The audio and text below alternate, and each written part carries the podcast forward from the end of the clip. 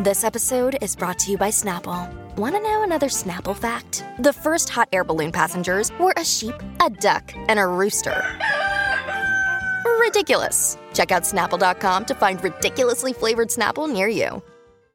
Yadira Rentería, el juez que lleva el caso de Donald Trump, recibe amenazas. Híjole, además la revista GQ México borró la portada de Carol G, entérate el escandalazo y Luis Miguel al parecer está muy, muy afectado. Adelante, Yadi. Oye, vamos a empezar rápidamente con esta situación que está viviendo este juez latino con raíces colombianas, que pues fue el encargado de leer justamente los cargos en contra de Donald Trump, porque resulta que lo han estado amenazando. Ni siquiera habían pasado 24 horas cuando ya le estaban mandando con un polvito blanco y le estaban diciendo que le iban a quitar la vida. Pero estas amenazas no solo han sido en contra de él, sino también de su hija, que tiene una oficina que se dedica a promover distintos eventos y trabaja también con políticos y que también ha trabajado para diferentes campañas como la de Biden y la de Kamala Harris. Pues resulta que ellos están culpando directamente de todo esto al expresidente Donald Trump porque él de cierta forma está incitando estos mensajes de odio, como ven. Ah, bueno, pero no se lo asocia directamente a él, ¿no? Sino que es algún simpatizante de Trump. Bueno, es que el caso es que él dijo que este juez lo odia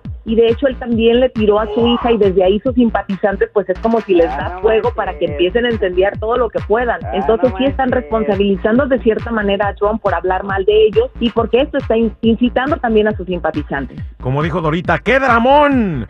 Oye, vámonos con otro dramón porque la revista GQ México borró la portada de Carol G después de que ella pues denunciara que no está contenta con cómo la retrataron, o sea, los retoques que le hicieron ahí a la foto de ella. Es que en serio, chiquilín, se pasaron, son le quitaron mucho cachete, mucho cachete le quitaron.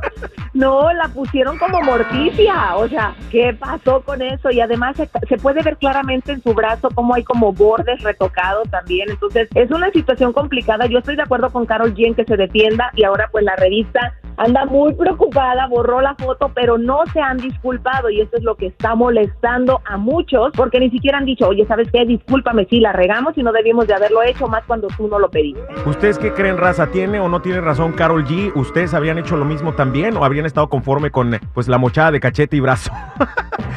ay, ay, ay. Oye, este, yo sí quiero un pozole con mucho cachete, mucho cachete. Una ensalada con mucho pozole abajo. Yo bien fit. Oye, es viernes, ¿eh? Es viernes santo, entonces come carne también ya.